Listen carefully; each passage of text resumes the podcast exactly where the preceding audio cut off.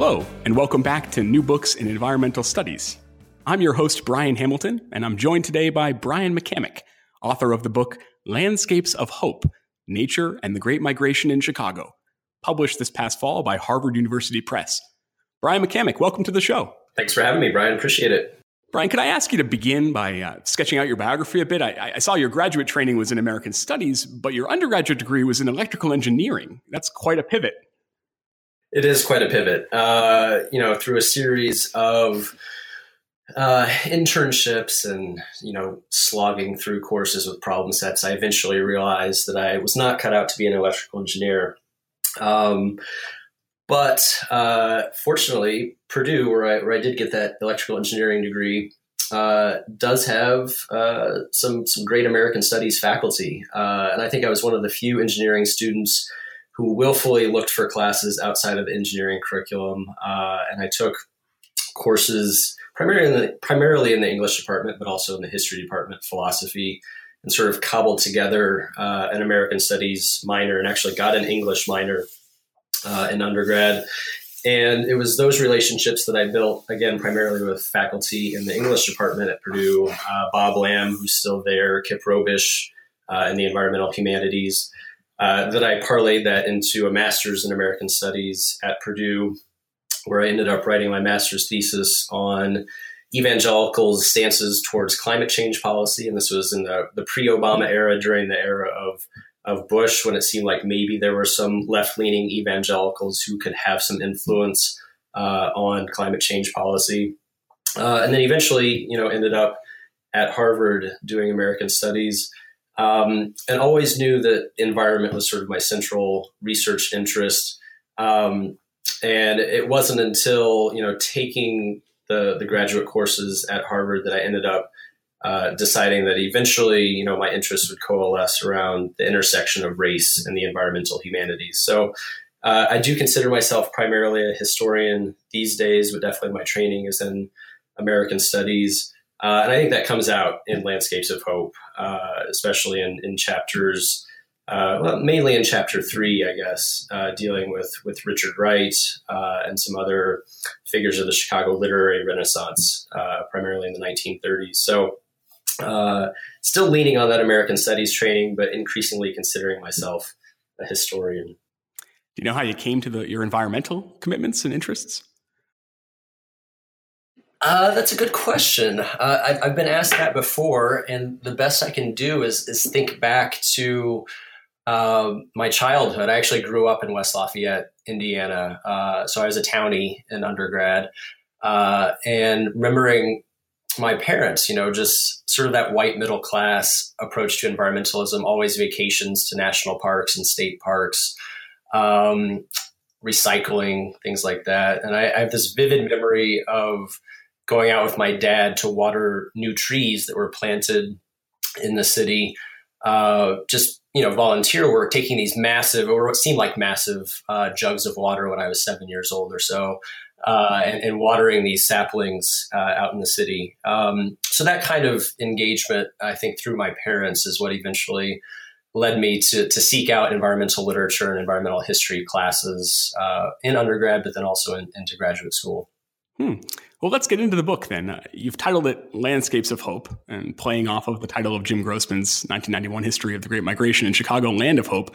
Um, and scholars deploy the term landscape in so many ways, at so many scales, and they often kind of use it figuratively. Um, but in your book, you, mean it often. You often mean it to describe specific, tangible spaces, places that one can point to on a map. Um, and the first landscape of hope that you present to your readers is is Chicago's Washington Park on, on the south side. Um, could you take us there and kind of help us understand how it fits into your story and the argument you're making? Yeah, of course. Uh, so Washington Park evolves into the center of African American culture by the late 1920s and early 1930s. Uh, and what this chapter really traces is how before it got to be that center of African American culture on the south side of Chicago, that it was an interracial battleground. Uh, and that probably doesn't come as a surprise to uh, most of the listeners to this podcast. Um, but when Washington Park was designed by Frederick Law Olmsted and Calvert Vaux in the 1870s, they were just coming off the design of New York City's Central Park. and Washington Park was part of uh, a, a, broader parks network on the south side of Chicago uh, before the south side of Chicago was really built up. Uh, and to the extent that it was built up, it was a wealthy suburb. Um, that, that some of Chicago's white elite built these mansions, uh, the Armours and Swifts, right? You have stockyards money, uh, steel mill money on the south side of the city. Uh, and at this period in the 1870s, uh, Olmsted and Vaux are thinking about designing parks for the primarily for those white elite, although they had uh, designs on how that park space would be used by a, a broader swath of Chicago's middle and working classes. Um, so they designed Washington Park in conjunction with Midway Plaisance that connects it to Jackson Park that lies along uh, Lake Michigan. And uh, you know, altogether, this park system is larger than Central Park. If you add up the acreage of Washington Park, Jackson Park, and the Midway Plaisance, uh, and people may be familiar with with the Midway and Jackson Park uh, for the role it eventually plays uh, in the 1893 World's Fair in Chicago. Midway, uh, you know, becoming the Midway, uh, sort of the entertainment carnival barker area of the fair, and then Jackson Park is largely torn up uh, by all of the buildings that are built up and then and then torn down. Some of them burned down uh, after the fair. But Washington Park, which becomes this African American cultural center on the south side of the city, uh, remains largely untouched by the fair. Now, at that point, you know the the park has been around twenty years or so, and it is still primarily a leisure retreat for the white elite in Chicago. Um, and that begins to change with the Great Migration uh, in, around World War One. So I, I, date it from 1915. Uh, the Chicago Defender, the preeminent African American newspaper, not just locally in Chicago but nationally, uh, has a great declares a great migration day in 1917. So some consider 2017, the year the, the book came out last year, to be the centennial of the Great Migration. Uh, that begins to change uh, the equation uh, as to who is seeking out leisure in some place like Washington Park. This massive 371 acre uh, green space and this by this time in 1915 it's plopped down in the middle of what has become rather densely built city. Uh, so to the east, you have the University of Chicago. Uh, to the west, you have a little bit further north of, of, Washington Park, the stockyards and all the residential areas that build up around there.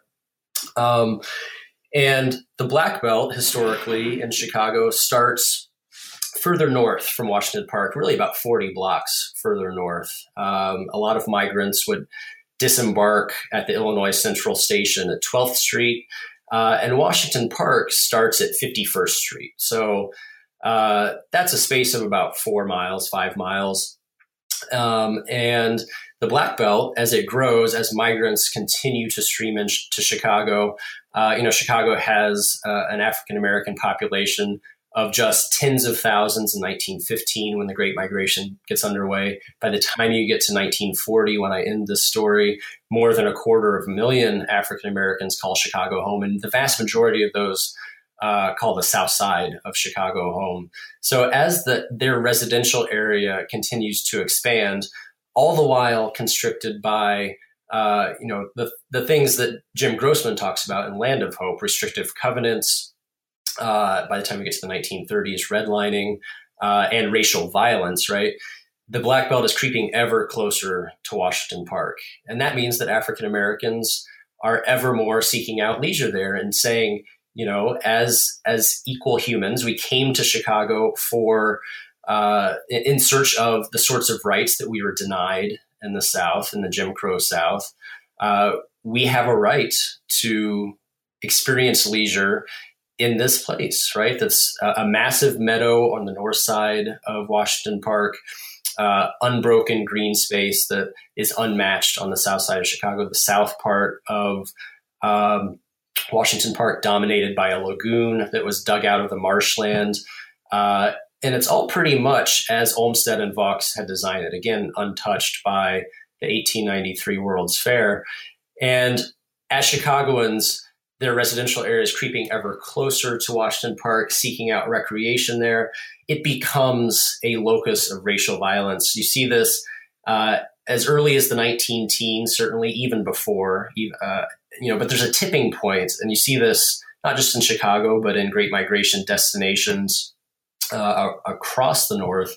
There's a tipping point where, you know, you have whites, oftentimes working class ethnic whites, who are also using Washington Park for leisure, sensing that, all right, there are too many African Americans, right? They are threatening our use of the park. Um, there's a tipping point around the late 19 teens, early 1920s, where distinct geographies, and I call them microgeographies uh, in Washington Park, are threatened. Uh, the, the, the, whites perceive them as threatened by African Americans. Uh, and the, the lagoon on the south southern portion of the park is a, as a prime example of that. Um, the boathouse uh, becomes a locus of violence. You have the YMCA, the African American YMCA director, saying that he's afraid that a riot can break that break out there uh, any given Sunday.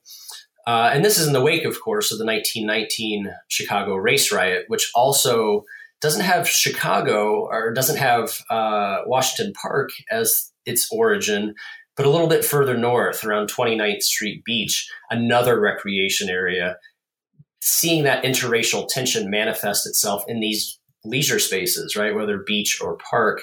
Um, the YMCA director is concerned just a few years later that we might have another 1919 riot on our hands based on the interracial tension that you have in some place like Washington Park.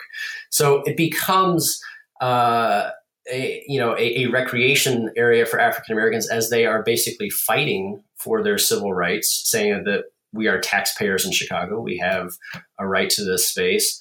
Um, but what I'm trying to get at in the book, and one of the broader arguments in the book, uh, not just in this chapter, but but overall, is that if we see uh, spaces like Washington Park, spaces like 29th Street Beach, as exclusively spaces of interracial struggle, uh, as spaces of environmental injustice, right? uh, working class, middle class whites trying actively trying to preclude African Americans uh, from those spaces. What we risk is obscuring the reasons why African Americans wanted to recreate in those places in the first place, and that's an argument similar to what um, Colin Fisher has made in some of his writing. Uh, he's got a great book called Urban Green on Chicago and writes about some of these issues as well, not just for African Americans, but working class ethnic whites. What I want to get at is uncovering why African Americans wanted to recreate in these spaces. And I contend that it's not just about a, a, a struggle for equality, right? That there's something about uh, retreating to nature through leisure that is part of the promise of the Great Migration that they are struggling to realize, right? Because they were precluded from realizing those relationships with nature, uh, oftentimes in the Jim Crow South, uh, so that nature itself becomes significant in a place like Washington Park. Yeah, and, and how different is is uh, Afri- our African Americans' ideas about retreating to nature and their kind of what we might call them today environmental imaginaries? How different are those from those of, of, of rich and poor white Chicagoans?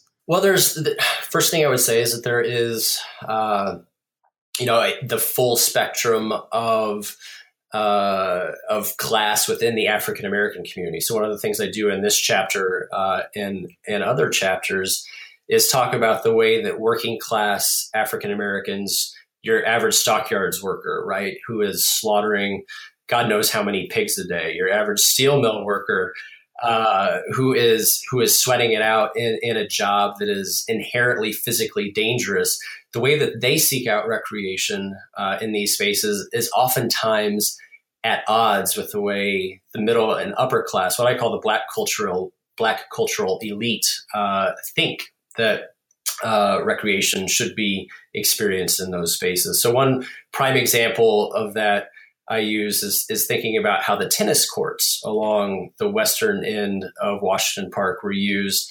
Uh, and you see article after article in the Chicago Defender in this period, which is sort of the, the bastion of middle class African American thought, the black cultural elite, race uplift, all these ideas about respectability, about how we should behave, uh, casting aspersions on working class African Americans who are trying to play tennis uh, in their overalls, right, in their work clothes, um, or perhaps using the tennis courts and other spaces in Washington Park to play music. Uh, and you have African Americans, the black cultural elite, looking at these working class African Americans and saying, uh, bas- basically saying, look, we can't have this sort of minstrel show going on, uh, especially when this is a period of racial transition. Uh, in, in, the residences surrounding Washington Park, so they're they're definitely worried about the white gaze, right, of middle class whites and what they think of a working class African American worker uh, playing the banjo, right, in Washington Park. Uh, it's sort of perpetuating what the black cultural elite fears is perpetuating stereotypes. So, um, that said, you know, a lot of the, the cultural pathways and cultural patterns of recre- recreation are very similar if you compare across races, right? Uh, the working class African Americans uh, playing baseball with working class whites, uh, that's not to say that there isn't racial tension, right? But baseball is certainly a sport and an activity that is a point of commonality across the races. And you could say the same for fishing, right? Uh, there was an active fishing season in the Washington Park Lagoon. Uh, and of course, it's it's the the lagoon is stocked by the Chicago Park District, or what was that then the South Park Commission. Um, so it's not the same as African Americans, you know, fishing in the South uh, in, in, a stream or, or a pond, right? Where more than likely it's it's not stocked by some recreational authority. Uh, but what I try to point out is that there are unique ways in which African American migrants are able to translate sorts of relationships with nature that were built throughout uh, the Jim Crow South and even dating back to slavery, translate them to an urban environment and show how this migrant population is becoming modern by retaining those southern roots uh, and, and, modifying them, right? So, fishing in the Washington Park Lagoon um, and translating that sort of activity from the south to the north. Uh, the same could be said for baseball. Baseball was hugely popular uh, in the south at this point, but it would have been nothing like uh, baseball was played on the Washington Park Meadow in the northern portion of the park. Uh, you know, Washington Park Meadow is large enough to have 20 baseball diamonds functioning simultaneously, right? So the the scale of these activities and the sorts of, of cultural connections, the uh, cultural solidarity that can be built um, in a place like Washington Park is unmatched uh, in the South. Yeah, and you, and you call you say something that kind of characterizes these landscapes of hope is this hybrid north south kind of recreational culture that you find in all of them. And, and after you after you look at Chicago's urban green spaces in the teens and twenties, you then expand out your geographical scope um, and find, as you put it, in black Chicagoans in unexpected places, namely resort communities and summer camps across the upper Midwest. And these two, you say, are landscapes of hope with this hybrid north south culture. And tell us a bit about these places. Sure. Uh, so as you as you said, that second chapter is called Black Chicagoans in Unexpected Places. I'm shamelessly or, or sort of paying homage homage to uh, Phil Deloria's uh, Indians in Unexpected Places there. Um, and one of the key arguments of the book is that in order to understand how Black Chicagoans become modern, uh, we, we need to move beyond the bounds of the city because the narrative set up by not only historians, but uh, you know, cultural producers within the African American community, like Richard Wright, uh, you know, the author of Native Son, is one of the primary foils uh, in the book for me. Uh, in order to understand the African American experience, we need to go beyond the bounds of the city because that way, we can understand African Americans as not merely or, or, or, not restricted to the bounds of the city, not not completely bound by the strictures of things like restrictive covenants, uh, exploitative labor conditions that leave them less able. I grant that that they're less able to to venture outside of the city. Um, but they are able to venture outside of the city and to experience nature not in the constructed landscape of some place like Washington Park, uh, not in the landscape that Olmsted and, and Vaux painstakingly designed, right? Uh, but in more natural, albeit constructed spaces like the Forest Preserve District surrounding Chicago, uh, like Idlewilds, the preeminent African American resort, which is in Michigan, uh, and in youth camps is another primary site that I examine in this chapter uh, and then trace their evolution on through the Depression in a later chapter.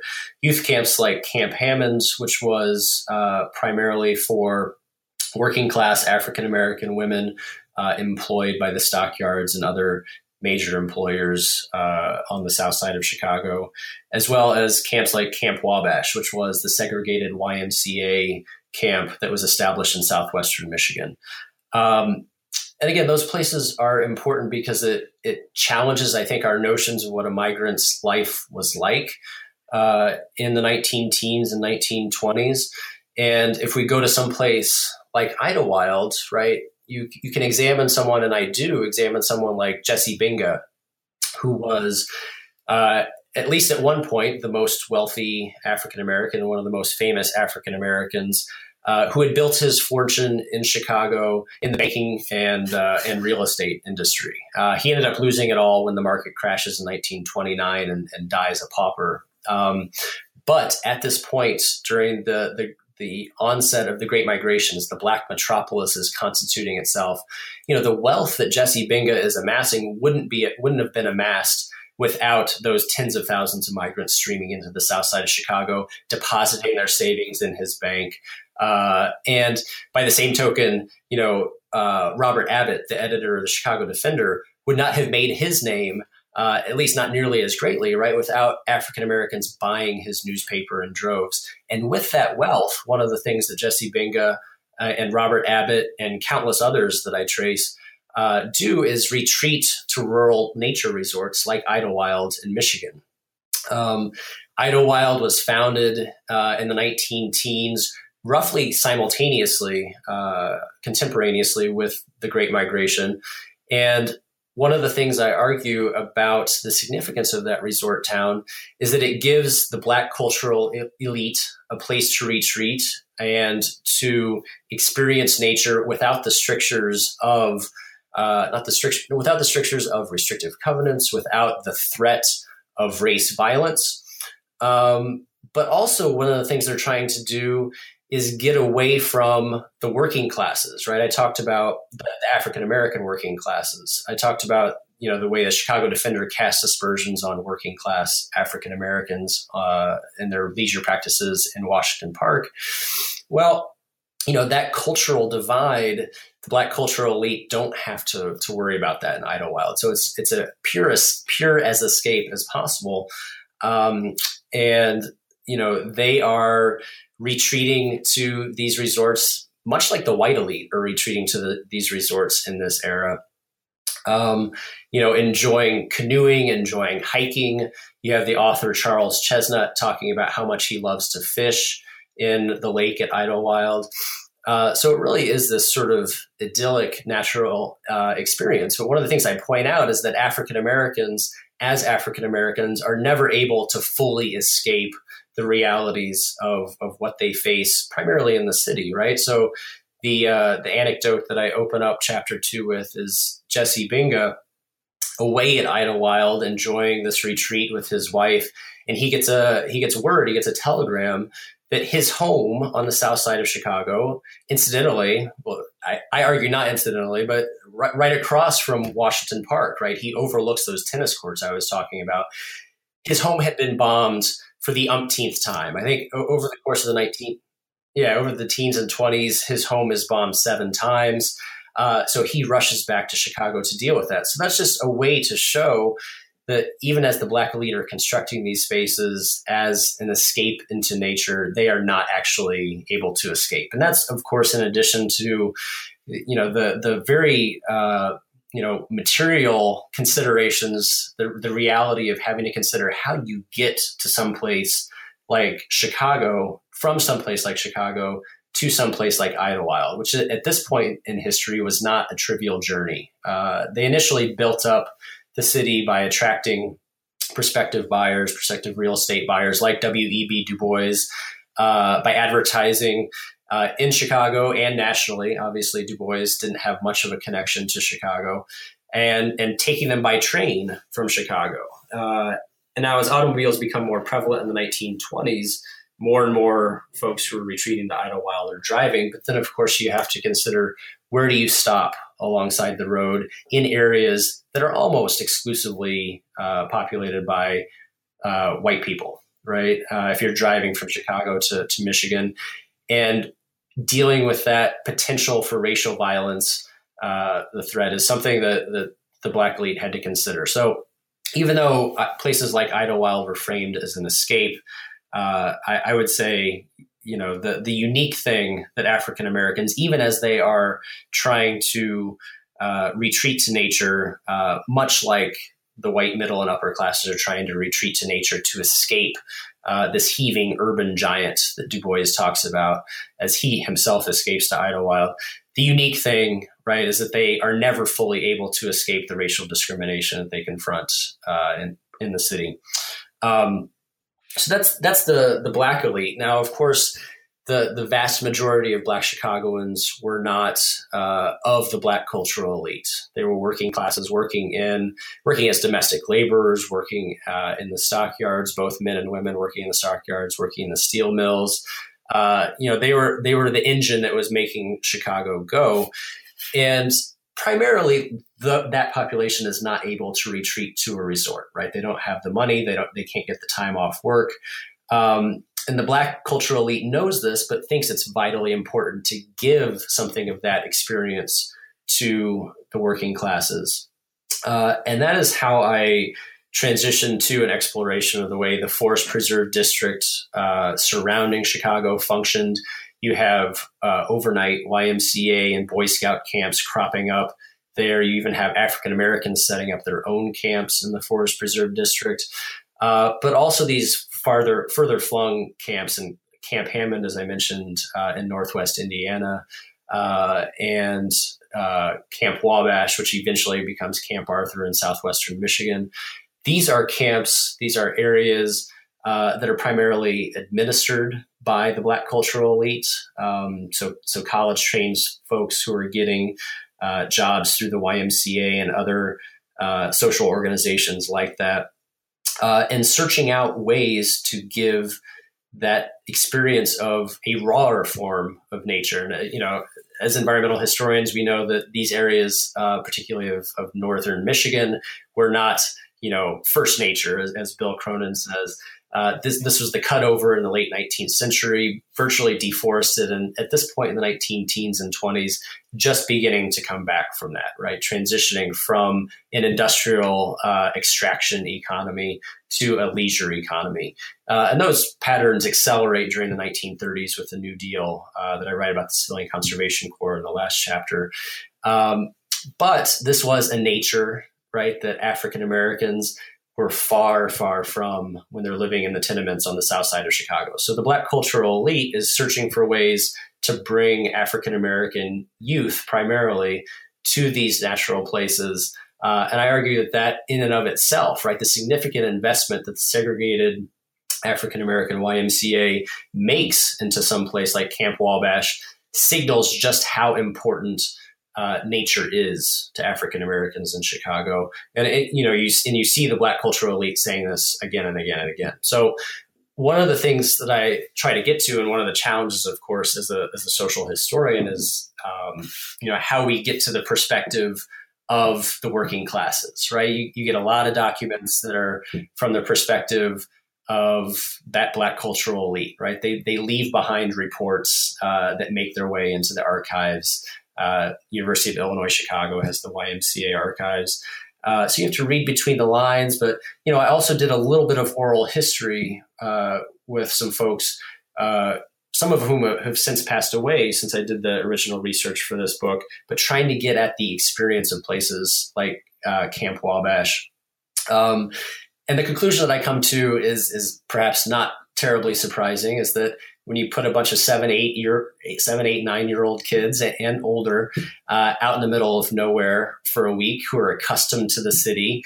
Uh, some love it and some hate it. Uh, I think I think you could you, so, so, some really take to uh, you know going on long hikes, uh, you know fishing in remote places. Uh, doing the kinds of activities that were typical of camping, regardless of race in that period, and some absolutely detest being away from home, being away from their friends. Um, so in that sense, you know, part of what the project does too is is try to trace, you know, how much the African American experience of these spaces resembled uh, the white experience of these spaces, uh, which was very, very similar in many cases, but that white experience has been much more well studied uh, over the years. And I think the African American experience has been woefully understudied because if you look at uh, some place like Camp Wabash, you have a pretty significant chunk. Uh, if you look at the, the enrollment, you know, summer after summer in the various enrollment periods, uh, a very significant chunk of, uh, of young African American men in Chicago having this experience, right? So when we begin to realize that if you actually look at the numbers, that there was a significant chunk of uh, African Americans having that experience, what does that mean for the perceptions of nature? How does that challenge these preconceived notions we may have based on earlier histories of you know these kids you know, growing up exclusively uh, in the tenement district in the south side of Chicago? What, how are their perceptions, how are their understandings of nature change with that week long experience uh, outside of the city? Perhaps going to the forest preserves for picnics, right, for shorter excursions, uh, and going to Washington Park much more regularly, right? So, so green space ends up factoring much more prominently into that everyday lived experience of Black Chicagoans uh, than is typically understood. And it's impre- it's impressive how far you are able to get down to answering that question about the poorest Black Chicagoans. When, as you say, the source base is not not doing you a lot of favors there. You know, we're, we're lucky to have the defender, of course, but as you put it, it's hopelessly paternalist. certainly, and certainly not not the voice of the newcomers, right? Not the voice of, of, of those arriving in the city. And so, um, but you do a lot of you do a lot of really really interesting work and try to try to get at at that answer.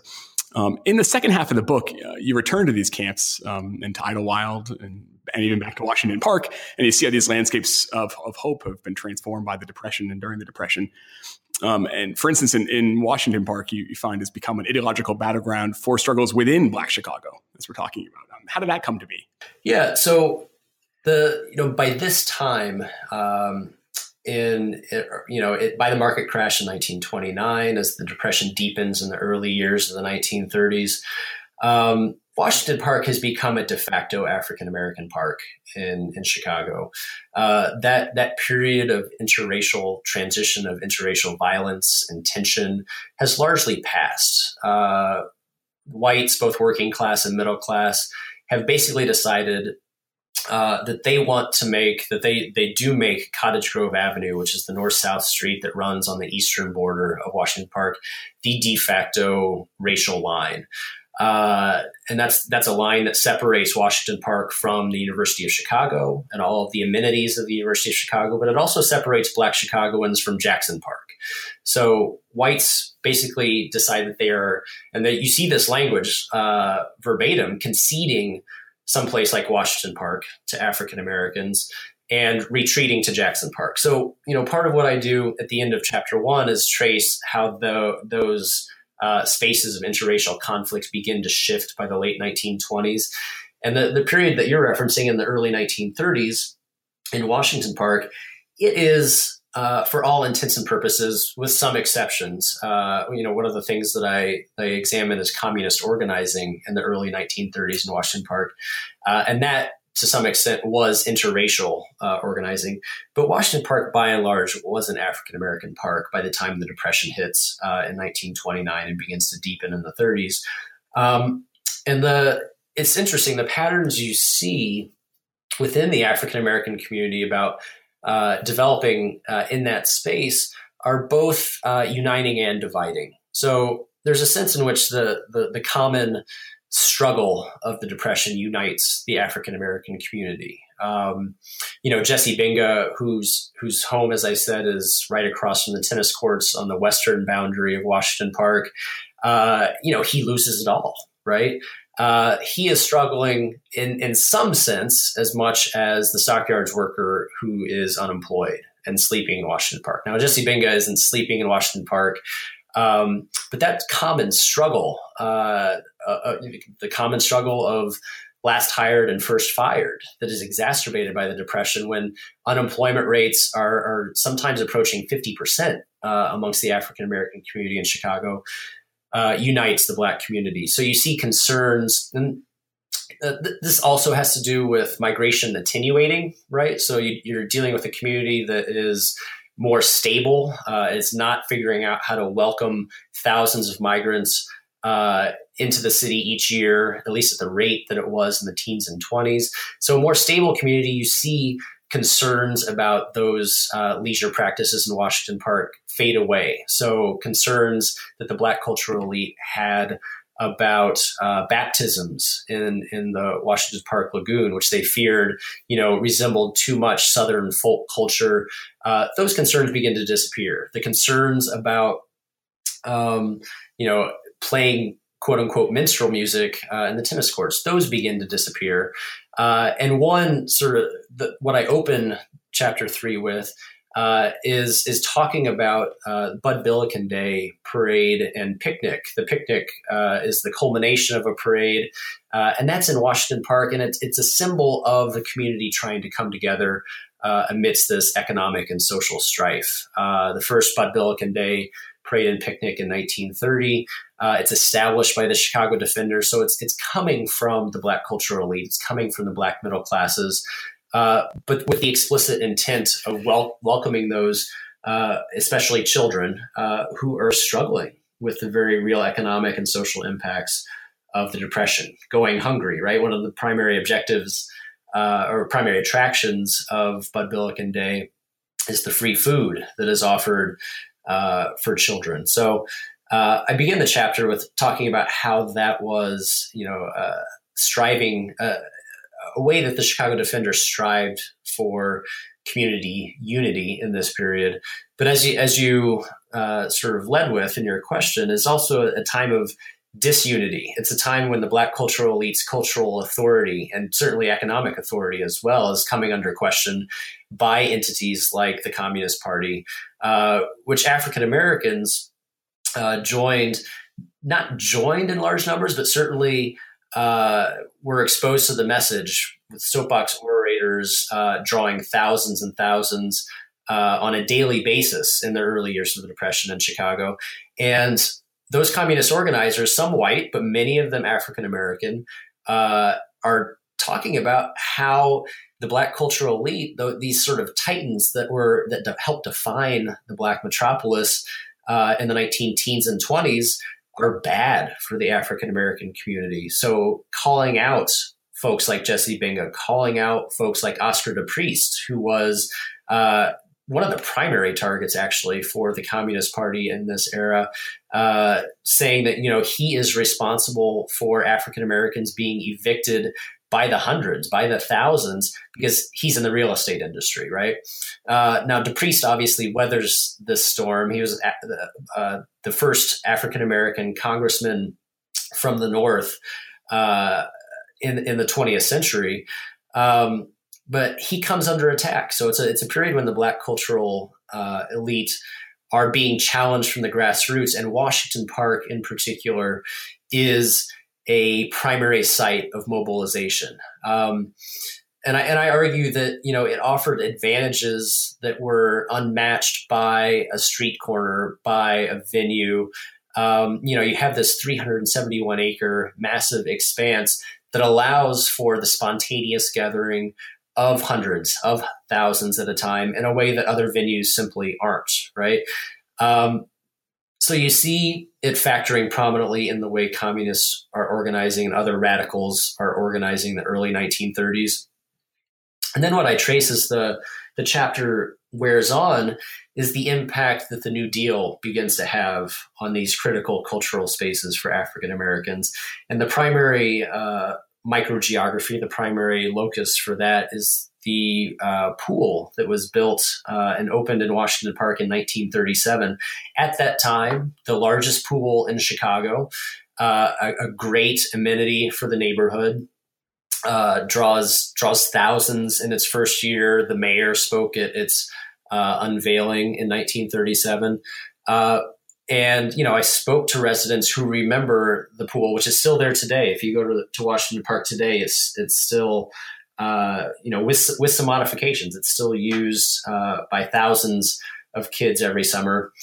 Uh, and I spoke to people who remember that as a cultural gathering place, right? And part of the the the significance of Washington Park, especially in the Depression, is that you could go there and spend your leisure time for free. Right? Uh, it wasn't going to the theaters on the stroll, which was African African Americans' primary uh, entertainment district with theaters and bars and so forth. Uh, it was absolutely free in Washington Park, and I I spoke to several residents who remember that area fondly. You know, taking dates out on the the rowboats that you could rent on the lagoon, using the pool. Uh, but the, there's uh, a darker side, I argue, to a sort of major amenity like this uh, going into Washington Park in 1937. Um, and it's it's an argument that Jeff Wiltse makes in his book Contested Waters, right? Because this pool in Washington Park is part of a much wider, much broader wave of uh, pool building, but also recreational infrastructure uh, engagement by the New Deal in the 1930s. And the the the dark side is that it's uh, in many ways meant to keep African Americans away from Jackson Park, which was still being guarded by middle class, working class whites, meant to keep them away from that lakefront, Lake Michigan access in Jackson Park. And so, you know, the, the idea being if we have an amenity the biggest again the biggest swimming pool in chicago at this time if we have an amenity like that in what is by this time certainly by 1937 a de facto african american park why would african americans need to venture outside of their neighborhood right so it it sort of redoubles uh, and reinscribes these patterns of segregation in a, in a sinister way, even as it is offering African Americans uh, a cultural gathering place. Um, so I make similar arguments about the way other infrastructural developments uh, factor into even more working class uh, and poor areas of the, of the Black Belt in Chicago, a little bit further north of Washington Park. The further north you go in the, the Black Belt, by and large, the more working class uh, the, the population is. Uh, fighting for a, a, pool in some place like Madden Park, uh, which you know, factors into the tail end of my story in, in chapter one, again, about uh, the black cultural elite fighting for recreation spaces for the working classes. We get to the 1930s and they want a pool in Madden Park as, as well. Uh, and they get one, a fraction of the size of the one that goes into Washington Park. But again, Madden Park is a de facto African American space.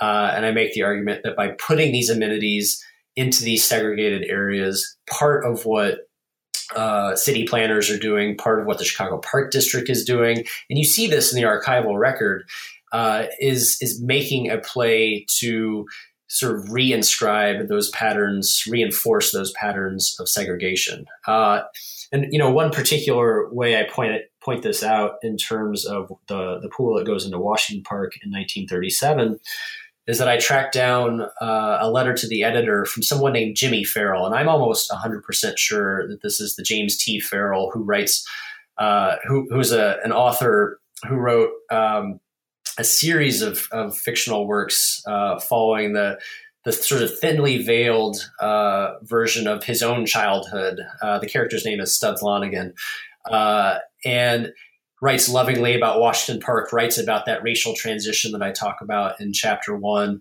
Um, writing a letter to the editor in the 1920s, specifically recommending, uh, based on conflicts at the lakefront in the late 1920s, racial conflicts at the lakefront, saying, if we want to avoid these conflicts, why don't we just put a pool in Washington Park? So less, less than a decade later, you have with the the infusion of funding from the New Deal, Jimmy Farrell's recommendation finally coming to fruition. Um, so it is it, it's a it's a double edged sword, right? The, those amenities for African Americans being enhanced by New Deal funding, but you also have those patterns of segregation being reinforced. So it's in line with those broader narratives that a, that a wide array of historians have talked about with a wide array of, of New Deal programs that both benefit African American communities, but also work to further exacerbate inequalities. And meanwhile, out in the country, what becomes of Idlewild in the in the youth camps in the 30s?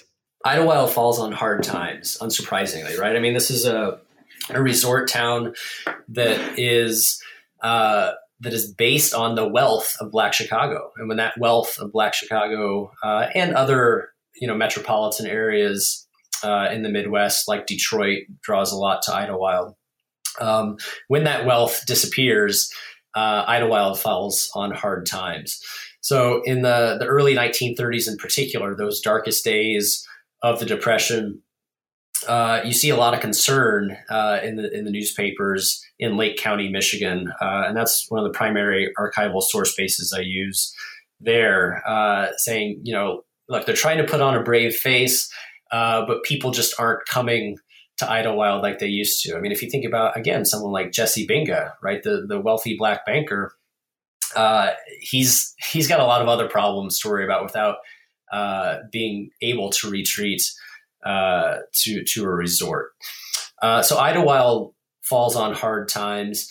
And one of the interesting things uh, that I trace in a later chapter is that Idlewild and the surrounding area actually begins to benefit from uh, New Deal labor uh, in the 19, mid mid 1930s when you have the Civilian Conservation Corps, uh, young, young African American men, but also some some young white men working in that area, planting trees and trying to make it again a, recreational destination. So that, in combination with the slowly recovering economy, Idlewild does survive uh, the 1930s and becomes.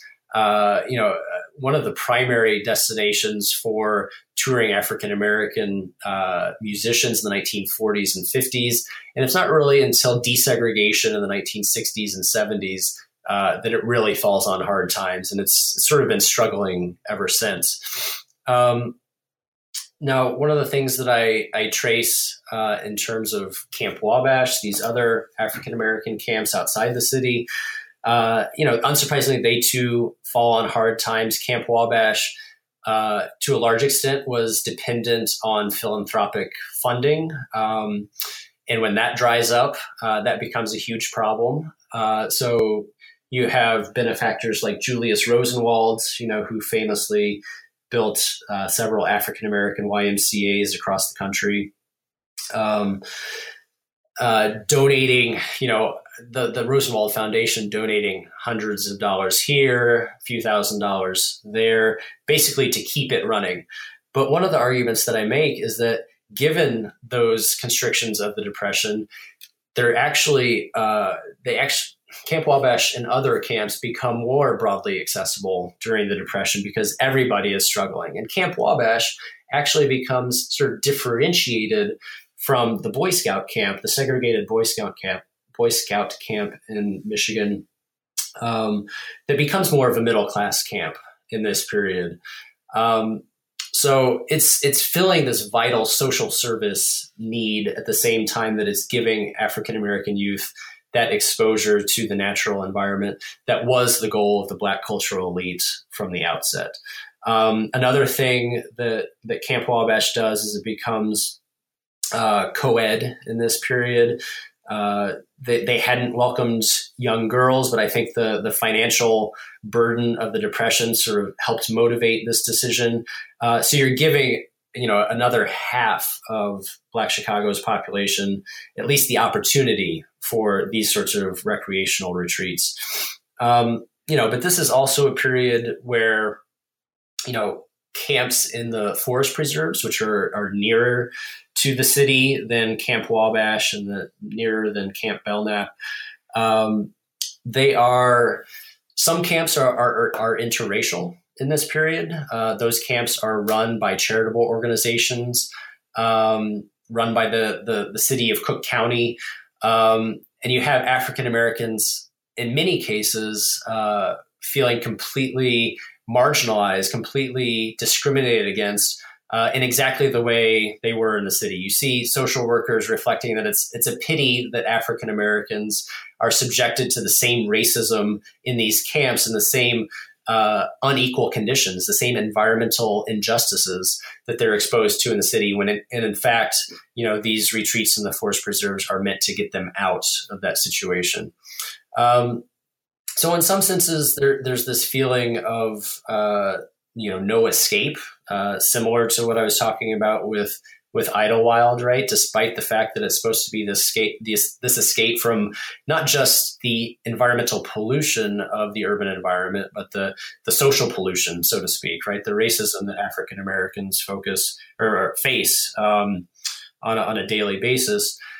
But there's also a, a, sense of perseverance as well, because these institutions do, do survive and end up flourishing into the 1940s uh, during the second wave of migration. Yeah, and in your final chapter, you pull in the Civilian Conservation Corps into the story. And unlike some of the other topics that you look at, the CCC is something that environmental scholars have thought a lot about. Um, but, but how does looking at its work through the lens of the Great Migration add to or challenge what we already know about how the CCC shaped Americans' relationships with the land in this period? Yeah, so that last chapter about the Civilian Conservation Corps uh, is sort of an outlier because in the rest of the book, I primarily talk about the way African Americans experience the natural environment through leisure. Uh, and in this chapter, we're really exam- I'm really examining uh, how how they experience that environment through labor. Uh, and, and the unique thing about the African American experience in the Civilian Conservation Corps,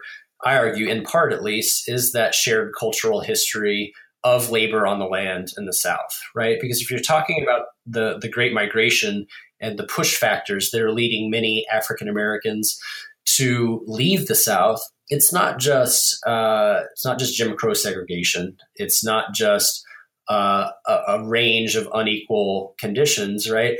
It is in part that grueling labor on the land that goes back through slavery. So the sharecropping and tenant farming system, not all African Americans, not even a majority necessarily of African American migrants to Chicago, had that tenant farming and sharecropping experience. Uh, but many, you know, had those connections, those familial connections, and certainly knew people who did. And they're trying to escape those exploitative labor conditions. And the interesting thing uh, about that population in the 1930s and thinking about how you end up with a quarter of a million African Americans nationwide serving in the Civilian Conservation Corps, uh, and a significant. Uh, I think more significant than's been realized before. Uh, you, did say, and, and, rightly so, that a lot has been written on the Civilian Conservation Corps, but not nearly enough, I think, on the African American experience in the CCC. Uh, and sort of like the camp situation, the youth camp situation, I think more than is commonly understood, a significant chunk of Black Chicagoans uh, of those uh, eligible young men served in the Civilian Conservation Corps. Um, and what you have is a generation of young men who either came to Chicago as young children and maybe had some distant memory of, you know, relationships with the land through labor, through their parents, through aunts, uncles, what have you, uh, or in some cases, some of the civilian conservation corps companies uh, are formed of World War veteran, World War One veterans.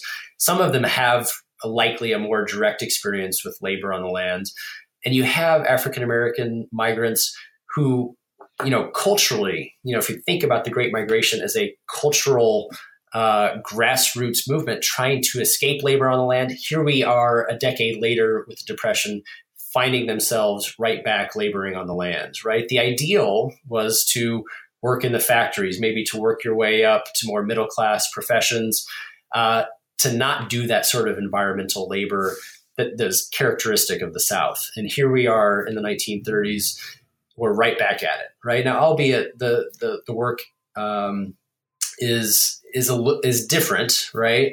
Uh, but in many different in the sense of you know being your your overseer is someone uh, from the federal government. Uh, you're guaranteed the same wages that white laborers are. Uh, so there are, you know, certainly ways in which African Americans uh, benefited from the Civilian Conservation Corps. Uh, but one of the things that I look at is the, the rampant discrimination that, that African Americans found even in the North, uh, in the Civilian Conservation Corps. Sometimes this was because overseers were uh, from the South. It's almost as if you know you you're, you can not escape uh, the Southern overseer. Um, even generation, generationally speaking, right? The, the Southern overseer that your mother or father uh, tried to escape in the South, or the, the landowner, right? If you were a tenant farmer sharecropper, trying to escape right back here commanding you as you're digging ditches and and uh, draining uh, uh, marshland in the north. Uh, finding the same sort of rampant discrimination in that grueling environmental labor. So white uh, enrollees given much uh, more skilled tasks, given much less physically demanding tasks. Uh, and the African American enrollees, you see this in, in one of the, the key sites that I examined in the Skokie Lagoons, which is just north of the city of Chicago. Uh, African Americans given the most grueling labor. So, literally digging lagoons out of marshland. You see, I, I, have pictures in the book of them, you know, wading knee deep in the mud uh, in the late winter, early spring. Uh, and meanwhile, you see commanders saying, you know what, it's because white commanders, uh, you see them saying it's because African African American enrollees are better cut out for this work. We're saving the more skilled uh, jobs of grading the land and so forth. Uh, for the white enrollees. Uh, and you look at images of African Americans working the Civilian Conservation Corps, whether it's in the Skokie Lagoons or whether it is in downstate Illinois, uh, you know, working with farmland, whether it is planting forests in northern Michigan. These are other sites that I examine in the chapter. You look at the images of them working in these environments, and many of them are very res- reminiscent of uh, the Jim Crow South. There's one picture in particular that I'm thinking of of a company of African American enrollees working in a drainage ditch uh, in the Skokie Lagoons. And you have uh, a white overseer literally above them, right on the, the crest of the ditch, looking down at African Americans standing in knee deep water.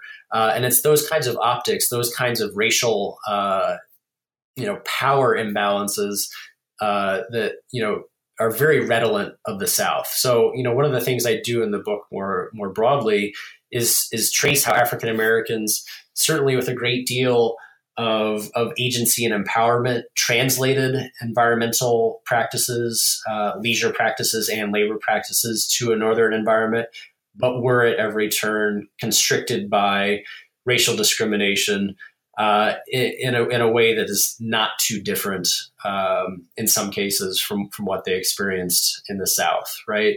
So you have, you know, de facto uh, segregation in the north. You have signs posted in the forest preserves and elsewhere saying uh, this is a Negroes only area. This is uh, 31st Street Beach. The Chicago Recreation Commission in this period said, uh, you know, explicitly said in their in their advertising materials that 31st Street Beach was a Negroes only beach.